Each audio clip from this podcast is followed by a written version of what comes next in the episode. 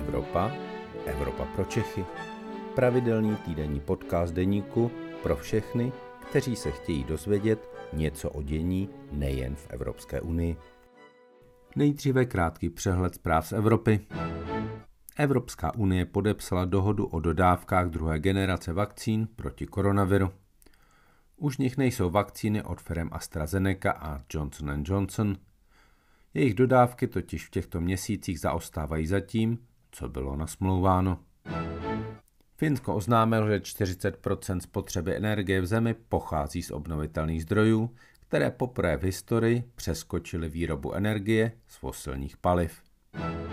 Česká republika uvedla, že výbuch muničního skladu ve Vrběticích před sedmi lety mají na svědomí agenti ruské vojenské rozvědky.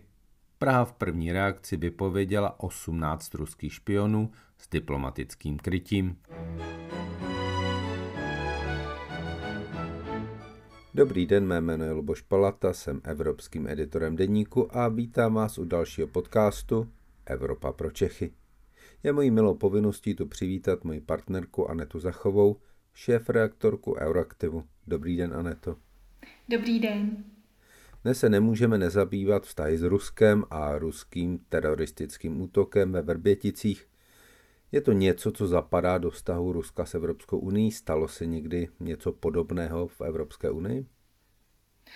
Vlastně to, co se teď odehrává mezi Českou republikou a Ruskem, tak by se dalo přirovnat k útoku v Salisbury, kde vlastně byla to poměrně známá kauza z roku 2018, kdy tedy eh, ruští agenti v podstatě ta stejná dvojice, která je tedy zodpovědná za ten útok na vrbětický areál, tak uh, otrávila tedy neúspěšně uh, bývalého ruského agenta Sergeje Skripala a jeho dceru. Uh, v reakci na to Velká Británie svolala mimořádnou Evropskou radu a vlastně požadovala po ostatních členských státech Evropské unie, tehdy Británie ještě tedy byla členem Evropské unie, aby v podstatě začaly vyhošťovat ruské diplomaty.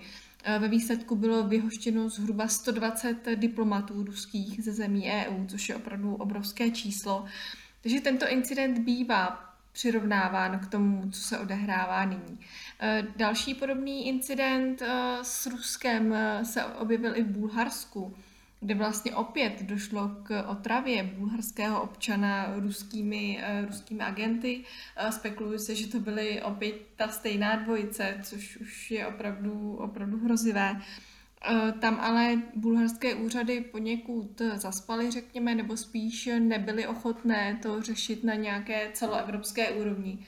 Ale řekněme, že tyto otravy a tyto aktivity opravdu závažného charakteru Eh, ruských špionů v Evropské unii není nič, ne, nejsou ničím ojedinělým.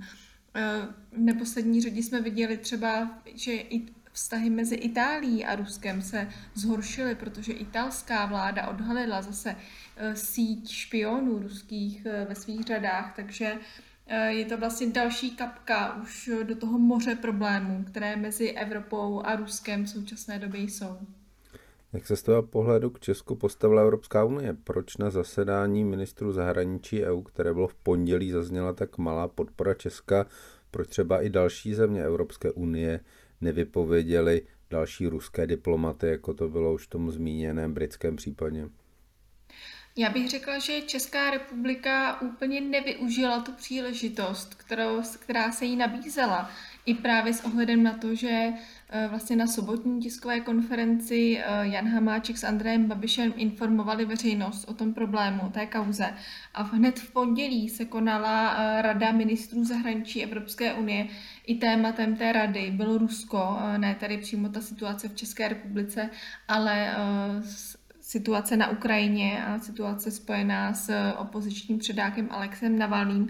Každopádně, ačkoliv Jan Hamáček údajně eh, vyzval vlastně vyslance České republiky v jednotlivých členských státech, aby eh, vyzvali ty země k nějaké reakci, tak eh, to zkrátka nestačilo.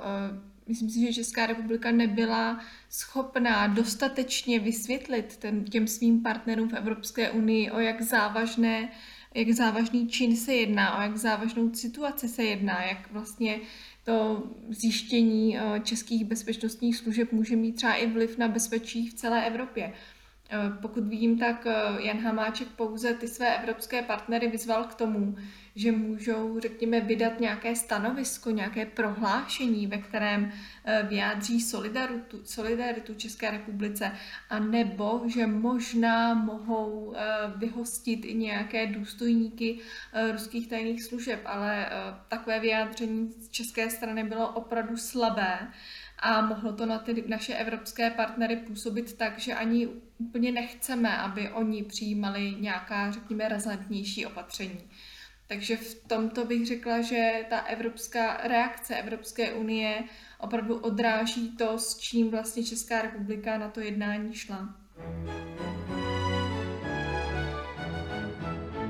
Luboši, já, já už jsem to říkala trošku na začátku, že uh, ty vztahy mezi Evropskou a Unii a Ruskem jsou trošku pošramocené. Uh, zmiňovala jsem i, že uh, Rada ministrů zahraničí vlastně jednala o situaci na Ukrajině, kde tedy uh, ruská armáda v podstatě už je připravena na, na ukrajinských hranicích a vyvolává to opravdu velké znepokojení. Uh, když se ale podíváme na tu druhou stranu, tak mohl bys přiblížit, uh, jak se vlastně ruský režim dnes dívá na Evropskou unii, za nás považuje spíše za partnera, přítele, nebo jsme pro Rusko už opravdu jenom tím soupeřem? Já pamatuju doby, kdy Rusko velmi rozlišovalo mezi NATO, eh, kde vidělo prostě to vojenské nebezpečí, tu hrozbu vojenského paktu v čele se Spojenými státy a Evropskou unii. Pamatuju na doby, kdy bylo těsně před uzavřením strategické partnerství mezi Evropskou unii a Ruskem. Tohle všechno se zhroutilo eh, ve chvíli, kdy eh, Rusko pochopilo, že Ukrajina se chce vydat západním směrem a Evropská unie toto západní směřování Ukrajiny podpořila, když došlo eh, k tomu, že eh, po svržení eh, ukrajinského prezidenta Janukoviče Ukrajina podepsala asociační dohody s Evropskou unii a kdy Rusko naopak překročilo ten Rubikon a okupovalo ukrajinský Krym a podpořilo a možná i vojensky se zapojilo do separatistických snah na východě Ukrajiny, v Doněcku a v Luhansku. Ehm, od té doby vlastně Evropská unie podle mého názoru byla téměř v té ruské politice postavena naroveň na to prostě jako nepřítel, eh, proti kterému Rusko různými způsoby té hybridní války od eh, propagandistických až po ty eh, teroristické činy, případně vyzvědačské špionské akce Eh, prostě postupuje jako proti znepřátelené mocnosti, snaží se Evropskou unii velmi výrazně rozložit a vlastně zničit jako celek. Eh, spekuluje se o tom, že se Rusko velmi významně podílelo například i na pro-brexitové kampani a má svůj podíl na tom, že Velká Británie dnes není součástí Evropské unie. Prostě Rusko dělá všechno pro to, aby Evropská unie ve své současné podobě přestala existovat, aby to bylo co nejslabší eh, uskupení a nemůžeme si dělat iluze, že se na nás dívá jako na partnera, ano, v něčem ano, potřebuje naše peníze za svůj eh, zemní plyn a ropu, jsme eh, nejbližším zákazníkem a v tomto směru probíhají poměrně čilé obchody a Rusko je relativně spolehlivým dodavatelem těchto energetických surovin pro Evropskou unii ale zase, když eh, dojde na lámání chleba, tak eh, i tady jsme zažili krize s dodávkami plynu do Evropy, zvláště okolo eh, toho vrcholu ukrajinské krize, takže není to něco, co by dělalo z Ruska nějakého spolehlivého partnera, opravdu s ním třeba počítat jako s velmi nepředvídatelnou mocností, která má své vlastní zájmy a tím jejím nejvlastnějším zájmem je aby Evropská unie byla co nejslabší, nebo pokud možno, aby úplně zanikla. A to dá se podle tebe čekat eh, v příštích dnech nějaká větší unijní podpora Česka? Eh, je ještě možné, že eh, se to původní stanovisko trochu přitvrdí, A pak je tady samozřejmě otázka Ukrajiny, která se řešila i na pondělním zasedání ministrů zahraničí. Je tady možné čekat ještě nějakou větší pomoc od Evropské unie, než jaká byla do posud? Mm, tak co se týče České republiky, tak on vlastně v pondělí i sám, sám Josep Borrell, eh, tedy jakýsi hlavní diplomat Evropské unie, tak sám uvedl, že eh, stále je tam cesta, aby se tedy Evropská unie dohodla k nějaké koordinaci v reakci právě na ta česká zjištění, která se týkají eh, výbuchů ve Vrběticích. To znamená, že pokud by třeba Česká republika si to ještě rozmyslela a chtěla skutečně po Evropě nějakou razantnější reakci, eh, třeba to vyhošťová, hromadné vyhošťování diplomatů, které jsme viděli po té otravě agenta Sergeje Skripala ve Velké Británii, tak tam ještě ty dveře otevřené jsou a záleží jenom na České republice, jestli je využije nebo nikoli.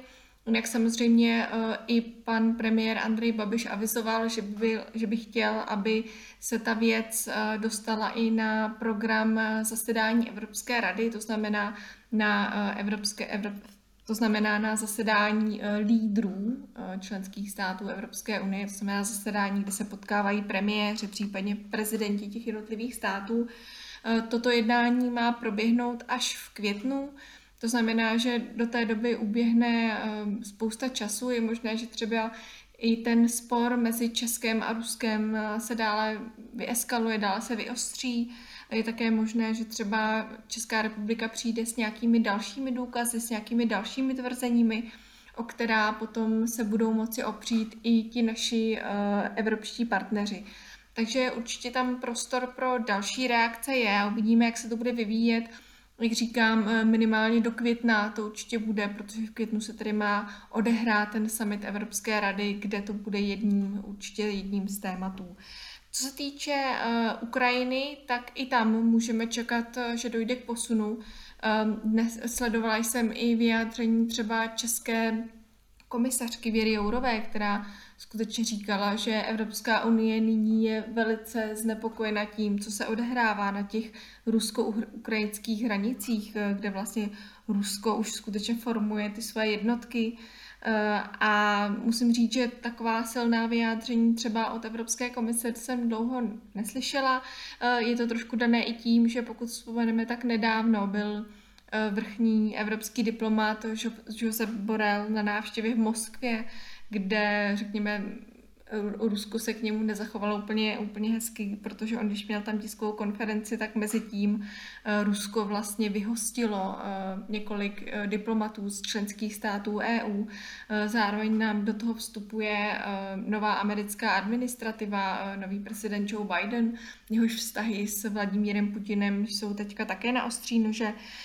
Takže já bych se nedivila, kdyby Evropa skutečně byla teďka k Rusku přísnější, Eh, na stole jsou i další sankce. Ona samozřejmě má omezené možnosti zároveň každý přísný krok k Rusku, jako je třeba uvalení sankcí, tak vyžaduje jednomyslnou schodu všech členských států což je poměrně často problematické, protože Rusko má stále své spojence v Evropě.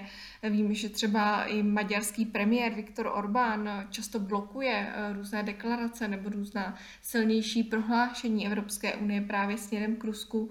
Takže ta schoda na těch sankcích bude, bude náročná, ale určitě není nereálná a e, myslím si, že by bylo více než vhodné, kdyby i Česká republika nyní byla při prosazování těch sankcí vůči Rusku mnohem aktivnější právě s ohledem na to, co se odehrálo v posledních dnech.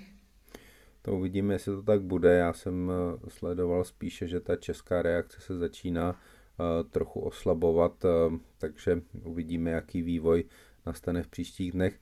Eh, tímto jsme se bohužel dostali na závěr našeho podcastu. Já za účast děkuji Anetě Zachové, díky a těším se na slyšenou.